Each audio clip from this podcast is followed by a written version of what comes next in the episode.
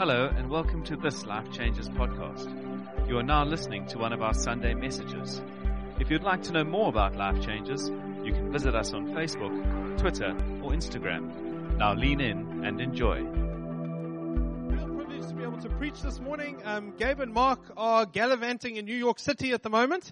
No, I'm just joking. They are, but um, but they um, they are on a trip uh, a trip that uh, they've been planning for quite a while. But just to be inspired, they're spending some time with some key church leaders um, in that part of the world, and um, they have had long days. The jet lag is a real thing, and the, um, they've been at the Grow conference, which is a phenomenal moment that happens in the U.S. And now they're in New York meeting with uh, church leaders and just getting inspired because it's a, uh, we believe it's important to to be inspired, to learn from other people, so that we can grow and get better. Um, so send them a WhatsApp. Tell them, hope you're having an incredible time. They are working hard, um, but we really believe it's going to um, uh, benefit us in an incredible way when our leaders grow and get better. Is that fair? Wonderful. Um, as you guys know, last weekend was the ladies' conference. Um, I was there. I know, just because I really wanted some good preaching, so I thought I'd come to the ladies' conference. No, I'm just. There we go. Very good.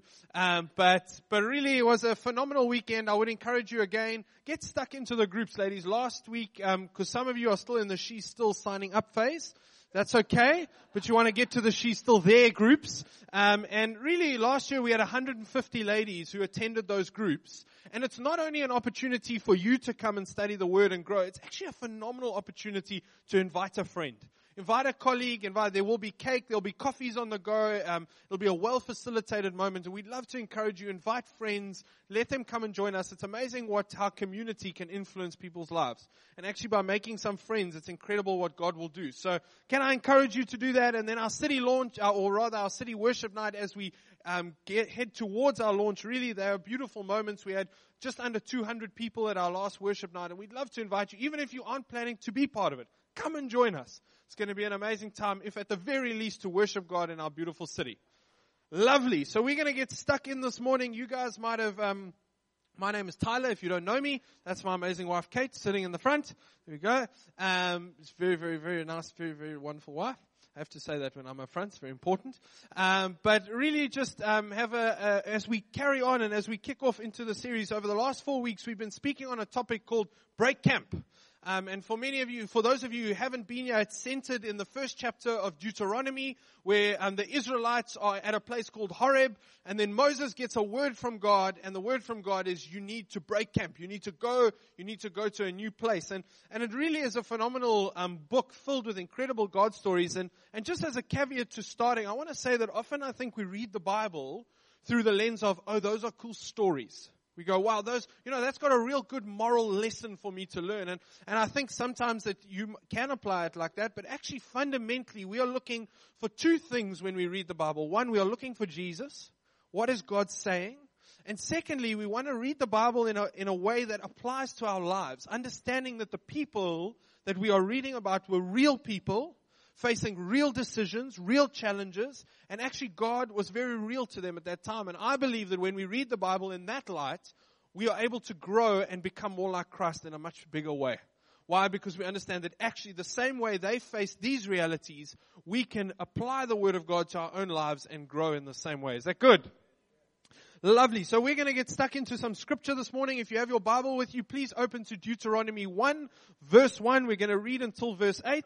It will be on the screen behind me. Um, let's read the word of God together. The command to leave Horeb. These are the words Moses spoke to all Israel in the wilderness east of the Jordan. That is, in the Arabah. Opposite Shur, funny name for a place, Shur. Um, between Paran and Tophel, Laban, Hazeroth, and Dizahab. Sounds like a rapper's name, Dizahab. I don't know, it's how my brain works. Apologize. Um, and it takes 11 days to go from Horeb to Kadesh Barnea, the Mount Sinai. These names are ridiculous. Absolutely. I've read this like six times going, I'm going to get these names right on Sunday. And alas. In the 40th year, on the first day of the 11th month, Moses proclaimed to the Israelites all that the Lord had commanded him concerning them. This was after he had defeated Sihon, king of the Amorites, who reigned in Heshbon, and at Edrei had defeated Og, king of Bashan, who reigned in Ashtaroth. East of the Jordan in the territory of Moab, Moses began to expound this law, saying, and this is Moses speaking what God had spoken to the people, the Lord our God said to us at Horeb, You have stayed long enough at this mountain. Break camp and advance into the hill country of the Amorites.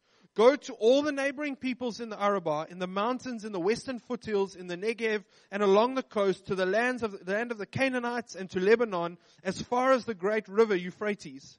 See, I have given you this land.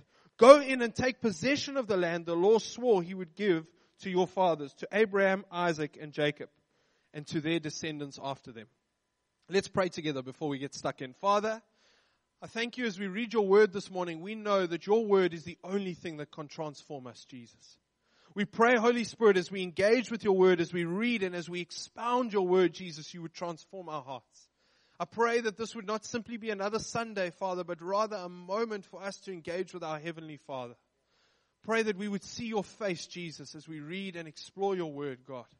I pray this morning you would call us to so much more, Jesus. Amen.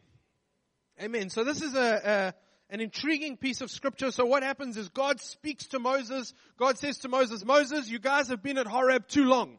Horeb was a, a, settling place that the Israelites had discovered and they decided, cool, we'll stay here. And they built their tents and they built whatever else they needed to live there. And actually they stayed there for quite a long time. It was a comfortable place. They had water there. They had food. They had all of these things that they needed. But then God says, actually guys, it's time to go because you are not yet where I have called you to be. And I don't know about you, but I often feel like I'm in that space. I'm like, wow, I'm, I'm in a good place, but I'm not yet where God has called me to be. There's so much more for me. And so God says to them, because they had gotten comfortable, God says to them, guys, it's time to pack up and break camp. It's time to pack everything up and start moving. And then a couple of things happen after that. The first one is that Moses breaks them into tribes and gives them leaders because up until that point, they had been together in one place. It was relatively easy to manage. All the people were in a good space, but now they were moving. Now they were making a decision to move forward, and with that decision required strategy. And so Moses made a, a, a, proactive decision to create leadership over the people so that they could travel and get to where God needed them to be. And I, I believe that leadership is a key part of how we get to where God has called us to. Because actually in a community of believers, we have to head in a direction. The Bible says without a vision, people perish. And so leadership of our own lives personally and as a community is a very powerful and important thing. Then they go. They leave Horeb. They listen to God. God says, leave Horeb, and they go. They pack up their tents. It's hard work. It's, can imagine long hours. They pack it up and they head to where they need to go. And then an interesting thing happens, which we're going to get to a little bit later. And because of this specific thing that happens, which I'll speak about, they refuse to enter the promised land. God has called them to it, but they refuse to enter it. And I don't know about you, but I passionately believe that God has got promised lands for each and every one of us. I passionately believe that God has got purposes over every one of our lives. And I think the challenge is sometimes if you've been in church for any period of time, you often hear a Pentecostal preacher shouting how, you've got the promised land, brothers and sisters. And we hear this and we go, yeah! And then we go home and we have our steak for lunch. You know, it's like, it's this, yes, rah, rah moment, but actually the fundamental reality is that we've got to believe it. Because when we believe it, it leads to behavior that is powerful. And I believe for every single person in this room, because the Bible teaches us that you are a son and a daughter of God, if you have committed your life to Christ Jesus. And when we enter into that personal relationship with Jesus, we step into a space of having a destiny that has been written and purposed by our Heavenly Father. He has written a destiny for you. Right now, it might not feel like you're in that destiny. But I believe wholeheartedly that God has got a specific purpose for specific people at specific times. And so what he's doing in this moment is he's presenting his preferred future to the people of Israel. He's saying, guys, I've got a future for you. You need to start going. And I believe that when we enter into a season of breaking camp, whether that is personally or corporately as a community, we're breaking camp by starting or planting a church in the city of Cape Town. Breaking camp requires resources, energy, people, time, all of these things. They are costly things in our own personal lives and when we break camp together as a community, but we believe God has spoken. And so we choose to give that energy and that time and that effort and faith to see that city plant started. You see, God's got us at Horeb right now. We're in a great place. This is an epic church. You guys are amazing. We're in Milnerton. Those guys are equally amazing. And apparently a little bit more lively, Leah, which is good. But, but actually, we are in a good place right now, but God is saying go. And so actually maybe a couple of you decide to go on that journey of faith to plant a new church. We're going to miss you. But God's calling you to break camp. And I believe that there are three key questions we can ask ourselves when it's time to break camp. And today, as we explore these three questions, my heart would be that you do two things. The one is apply these questions to your own life. And secondly, apply these questions to any decisions that you make as a, as a, I don't know, as a life group, as a business, as any of those things. We can apply these questions when we have a desire to make a decision or move in God. The first question I believe that is powerful for us to ask ourselves is who told you? Simple question. Who told you? And I believe that this question deals with something called mandate. And if you don't know what a mandate is, no, it's not when a guy goes out with one of his friends. That isn't what a mandate is. No. A mandate is actually, it's an official order that is given by someone. It is an instruction that is given to someone, but that instruction comes with authority. You see, if my boss gives me a mandate, he says to me, can you fill out this paperwork? I do it. Why? Because the mandate has been given to me and that mandate has been given with authority. Authority from my boss to do the work and that he has trusted me to do. The difference is if I get told by one of my colleagues, can you fill out this paperwork? It becomes extremely optional. Why? Because the mandate has come from a different place of authority. And I believe that when we understand that when we receive a mandate from God, when it is Him who tells us, not only do we receive the command, we receive the authority to do it. We receive the authority from heaven to complete the task that God has called us to do. You see, when God said to Israel, leave Horeb and go to the hill country, they received not only a command, they received heaven's authority to do what God had called them to do in that place. And that is why it is so key for us to ask, who told me? Who is the one giving me the mandate to do this thing? Because when I understand that, not only do I have a mandate, I have authority to do it. And so this morning, I'd love for us to engage with this question. And in Deuteronomy 1 verse 10, there's this uh, beautiful scripture. It carries on with the story. It says this. Then as the Lord God commanded us, we set out from Horeb and went toward the hill country of the Amorites through all the vast and dreadful wildernesses. That sounds quite serious. Um, that you have seen. And so we reached Kadesh Barnea. Then I said to you, you have reached the hill country of the Amorites. This is Moses speaking, which the Lord our God is giving us. See, the Lord your God has given you the land. Go up and take possession of it of it as the Lord, the God of your ancestors told you. Do not be afraid. Do not be discouraged. I don't know about you, but if someone came to me and gave me that um, preach, I'd be like, okay, I'm going. But then there's this tragic line. It says this. Then all of you came to me and said, let us send men ahead to spy out the land for us and bring back a report about the route we are to take and the towns we will come to. The reason that this line is so tragic is because the beginning of the story starts out very well. God says, leave Horeb and the people go. But the challenge is that God never told them to send out spies.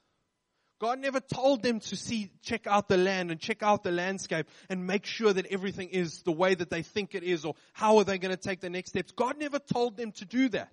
God said, take possession of the land. But they started to get clever. They started to make plans.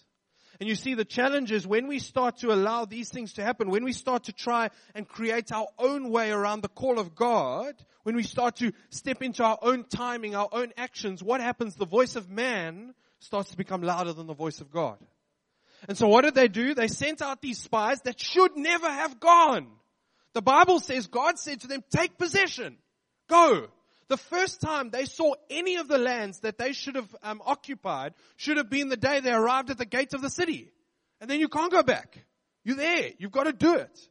But no, they sent out these spies. And what happened was these spies came back and said, well guys, actually, the fruit is incredible. God's really called us to go to a really phenomenal land. He's got a phenomenal plan for us. But the giants are big. And what started to happen? They went from a front footed, God's got something for us, to, oh, the giants are big. And we are not big. It actually says that the, the men that were part of these armies were enormous men. Can You imagine the fear that it instilled. All of these things started to take over. And so what started to happen is they allowed doubt from their human thinking and from the voice of man to creep in to the mandate that God had given them. And you see, the challenge for so many of us is often we get into a space where we're like, yes, I can do this. And we hear God and we start to follow God. And then slowly but surely the voice of man starts to enter our worlds. You see, a couple of months ago in August last year, I had an amazing opportunity. A friend of mine from Joburg, Kevin Clark, who owns a roastery and a cafe, offered me to buy a roaster, a coffee roaster at a phenomenal price. And so I immediately over dinner with him said, yes, I want it. And then I backtracked a bit and phoned my wife and found out if it was okay that we bought this coffee roaster. Amen. Um, and we bought the ro- I bought the roaster, and then uh, Kate and I started to chat, and we said, you know, well, maybe this could be a business opportunity. And and I started to feel God in it, in the still small voice. He didn't appear to me one Monday morning and say, you must start a coffee business. That often isn't how it works. Now I felt in God to start a coffee business. And so I started the process and, and part of starting that coffee business meant that I had to step off staff here full time. And you see, a full-time job is an amazing thing because it offers you security. That is just what it is. For any business owners in this room, you will know that when you start that journey, you abdicate a lot of security in a, in a paycheck at the end of the month. But I felt it in God, and so we started a conversation and, and started chatting. And what happened was I moved to two days a week here at the church, and then I was going to go on this adventure. And then it got to kind of February, and I'm very excited, very excited. And, and then I had to stop working at the end of April. And all of a sudden, every Saturday morning when Kate and I were in the kitchen making breakfast, I started to go, ooh, I don't know if this is a good idea. Because the reality is you start to process real things. Will we have enough money? Will we be able to get through the end of the month? Will we have rent money? All of these things you start to process. And they are good things to process. But every time, every Saturday morning when I had my little crisis, I had to remind myself, no, God is calling me to do this. God has said I must do this. And so I, I acquired the wisdom of men because wise counsel from men is a good thing. I chatted to businessmen who helped me start to put a plan together. I spoke to pastors and leaders who I respect and love and who spoke into my life. And, and guess what? Some of the words those guys spoke were maybe this isn't a wise decision. But wisdom is a good thing, but it never supersedes the word of God. And so we need to seek out the word of men. The word of men is good, but the word of God is better. And we have to understand that when God calls us to something, we've got to hold on to that. We've got to white knuckle when the word of God comes to us. Say, I'm going to hold on to this future. And for some of you in this room, you've had victories in God, but you feel like you are stagnant in this season, or maybe you're holding on to those old victories and you don't see the need for future break camp moments. I want to tell you, God has more for you. But we've got to ask ourselves, who's telling me? Who's speaking into my world? In John 5:19, Jesus says this. He says, Jesus gave them this answer. Very truly I tell you, the son can do nothing by himself. He can only do what he sees his father doing, because whatever the father does, the son also does. Now to give you a little bit of context to the scripture, what had happened just before this is Jesus had healed a paralyzed man. How phenomenal. How phenomenal you being in a meeting one day, there's a paralyzed man in that meeting, and all of a sudden he walks.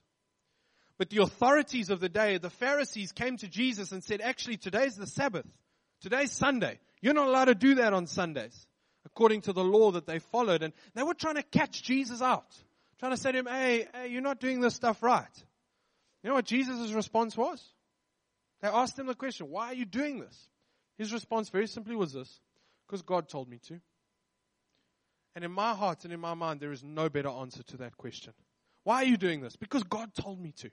Why are you starting a soup kitchen in Dunoon? Because God told me to. Why are you choosing to go to a different job? Well, because God told me to. Why are you choosing to start a business? Because God told me to. Why are you choosing to maybe have a child in this, in the midst of a situation that doesn't make complete sense? Because God tells you to. Because if God gives it to us, He will sustain it.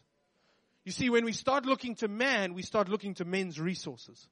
When we start looking to man, we start looking at what they can give us instead of the provision of the Father over us. And you know what the response of sons and daughters are? My Father told me to. I believe this has to carry so deep inside our hearts. Because when we carry this, we can weather immense storms. But the Israelites forgot who told them. They forgot who had spoken into their hearts. You see, when we have to be hearing God before, during, and after we break camp. You see, it's great before, but you've got to continue hearing Him through the time that you're breaking camp, that you're moving, that you're taking ground. Why? Because we always have to be reminded. We forget very quickly. We have to be reminded of how good and how glorious our Savior is. Who's the loudest voice in your life? Is it your wife? Is it a preacher? Is it your boss? Is it, who's the loudest voice in your life? I want to tell you, so, ma'am, work hard to make Jesus the loudest voice in your life. Choose to, to quieten those other voices, often voices that are good, but make sure that they are not the primary one that you listen to. Because I promise you, if you test God, He will come through every time. Every single time. If you're not sure about this Jesus journey, take a chance on Jesus. He will come through for you every time. Because that is His nature. When our mandate is clear, our movement is powerful. When we move in God, there is power behind that. Why? Because He gives us authority. The first question, which is such a powerful one, is who told you? The second question is very simply this. Why are you? Why are you doing what you're doing? And I believe that this question lends to something called motive. And motive is a big thing for us as people. Because everything that we do is driven by something. Throughout this series and, and for a long time, we as the leadership have made this statement. We serve a God who speaks, not one who simply opens doors. Now for some of you, you might be sitting here well, and going, well, if God opens the door, surely I should take it. Well, no, actually, God speaks. His word is what we follow, not opportunities. You see, there's this phenomenal scripture, Psalm 34 verse, uh, 37 verse 4 says, take delight in the Lord and he will give you the desires of your heart. You see, the Bible promises us that God knows our desires. And I believe that God often puts desires in our hearts for his glory. But the beginning part of that scripture says, take delight in the Lord. See, when we take delight in the Lord, we start to live our lives according to the plan that He has purposed. Our desires submit to His timing. Our desires submit to His purposes. And you see, open door Christianity often does the opposite. It says, well, this is my desire. Oh, there's an opportunity. Let me chase it.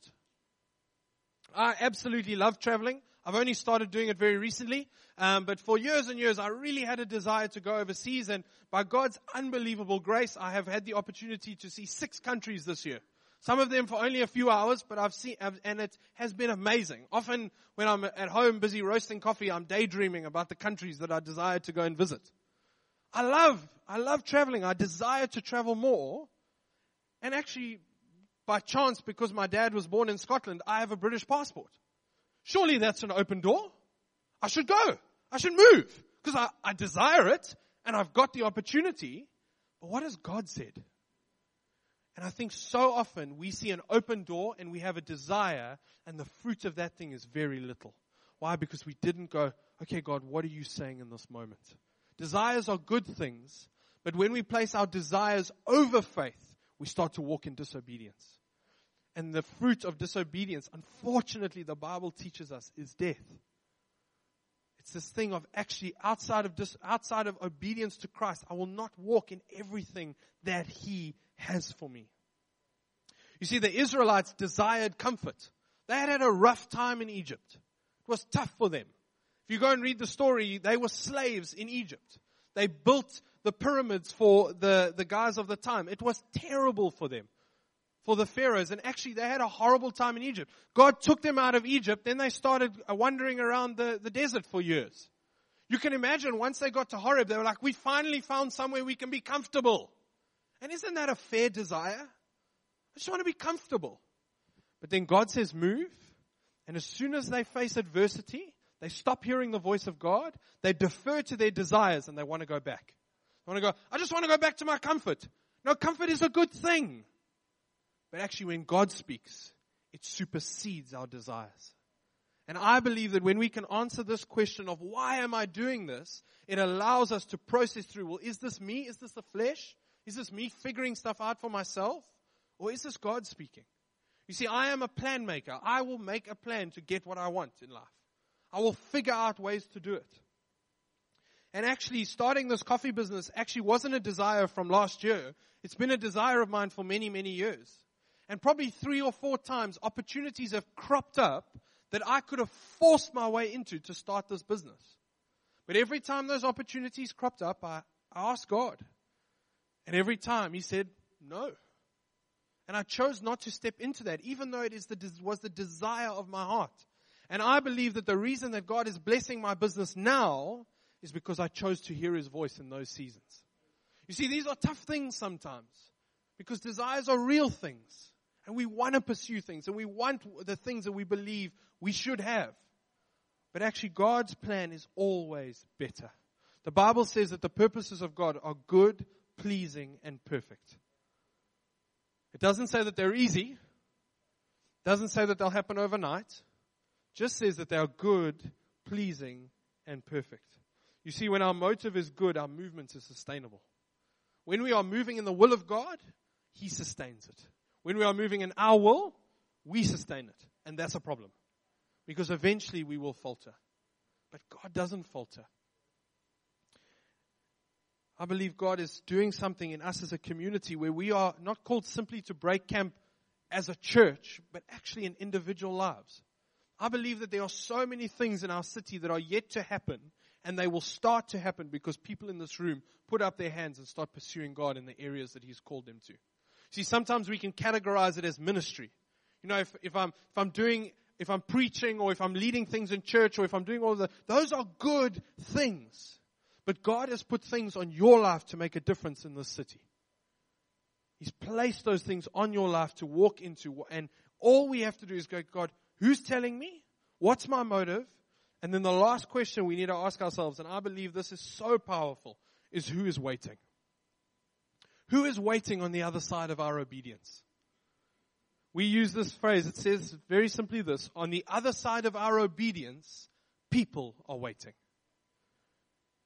People are waiting. In Deuteronomy 1 7, it says, break camp and advance into the hill country of the Amorites. Go to all the neighboring people. God's call is always toward people. Jesus didn't die so that businesses could thrive. Jesus died so that people could get saved. I believe that businesses thriving are part of his plan, but fundamentally, I believe he calls us to people. Jesus said a very simple thing. He says, go out and make disciples of all nations, baptizing them in the name of the Father, the Son, and the Holy Spirit. What is he saying in that moment? He's saying, guys, I need you to reach the world. And how do we reach the world? We hear the voice of God and we start to pursue the voice of God. We step into the spaces that God has planned for us, and all of a sudden, people become a reality very quickly. I believe that on the other side of any obedience, people are waiting. For those ladies that made it to the Arise conference, we had an incredible time and, and we, we, we worked hard to make that incredible time happen. The staff worked hard. The guys we are late hours, Janae was sold, and, and, and Jerry, where you, Jerry? They were soldering lights in that room at two in the morning. Yes, there's a room behind that wall.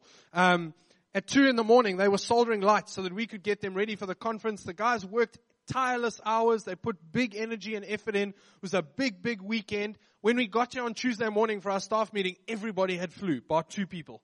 We have a staff of 12, two people didn't have flu. Everybody else was sick. But then we started to do something which was so interesting is we just started to share just one story each from the weekend. And all of a sudden, guys started to share about people who had no intention of coming and came and are starting to find healing. People who committed their lives to Christ. People who are finding freedom in Jesus. People who were suffering with, um, with, with grief that was debilitating. And because of Jackie and Richard's stories are starting to find life in that space. All of a sudden, people started to share. And can I tell you, the week and a half of tireless work before that just melts away. You know, gosh, God, that's totally worth it. It's totally worth it. You see, when we live in the call of God, it won't necessarily be easy, but it will be worth it. Why? Because people are waiting on the other side. Stories are waiting on the other side. We've got to get over our little offenses and the things that so quickly entangle our feet and stop us from walking in the call of God. A great friend of mine who I loved so passionately started to worry more about what leaders thought of him than what he started to worry, uh, worried about what God had called him to. And it tripped him up in a radical way.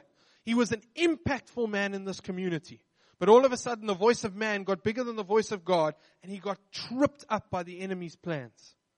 We have to silence our ears to those things and start going, God, you've got plans and purposes for me. Now you might be sitting here this morning and going, well, Tyler, I don't really like people. Okay. Okay, I can work with that. There was a guy in our church. He's still very much in our church. I won't tell you his name, but um, but he he joined our youth ministry when I was 16 years old. Gabe was 21, I think. He was leading the youth, and this guy was also about 21, 22. And he came and he said to um, to Gabe, he said, Gabe, I don't like people.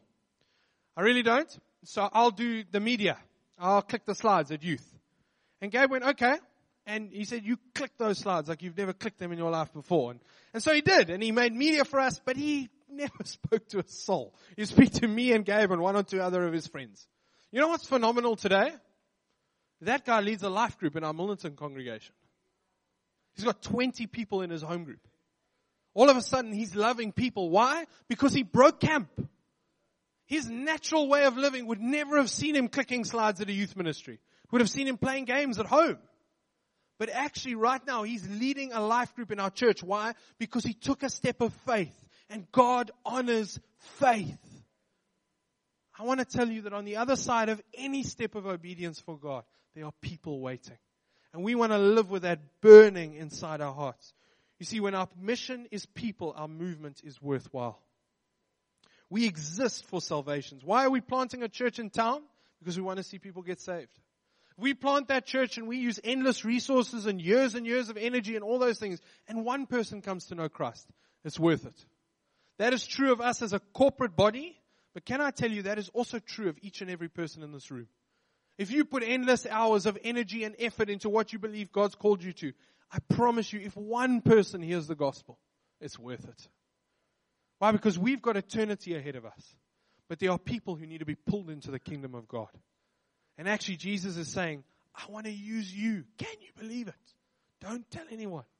He wants to use you. Not the preacher, not the amazing leader, not the pod leadership podcast that you listen to. No, he wants to use you because you are a son and a daughter of the Most High God. I want to tell you there will always be giants. There'll always be big walls. There'll always be armies waiting to try and stop what God has done. But I want to tell you that we have a Father in heaven who is more powerful than any of those things. He's more glorious than anything we could ever imagine. And His resources are not just sufficient, they are all sufficient. That is the God we serve. And I trust as I speak these words, very simply our perspectives would start to change. Our perspectives would start to shift that actually God has got purposes and plans for us. When our mandate is clear, our movement is powerful. When our motive is good, our movement is sustainable. And when our mission is people, our movement is worthwhile. We've got to live in this space, guys. Mission is not for a select few, it is for every single believer.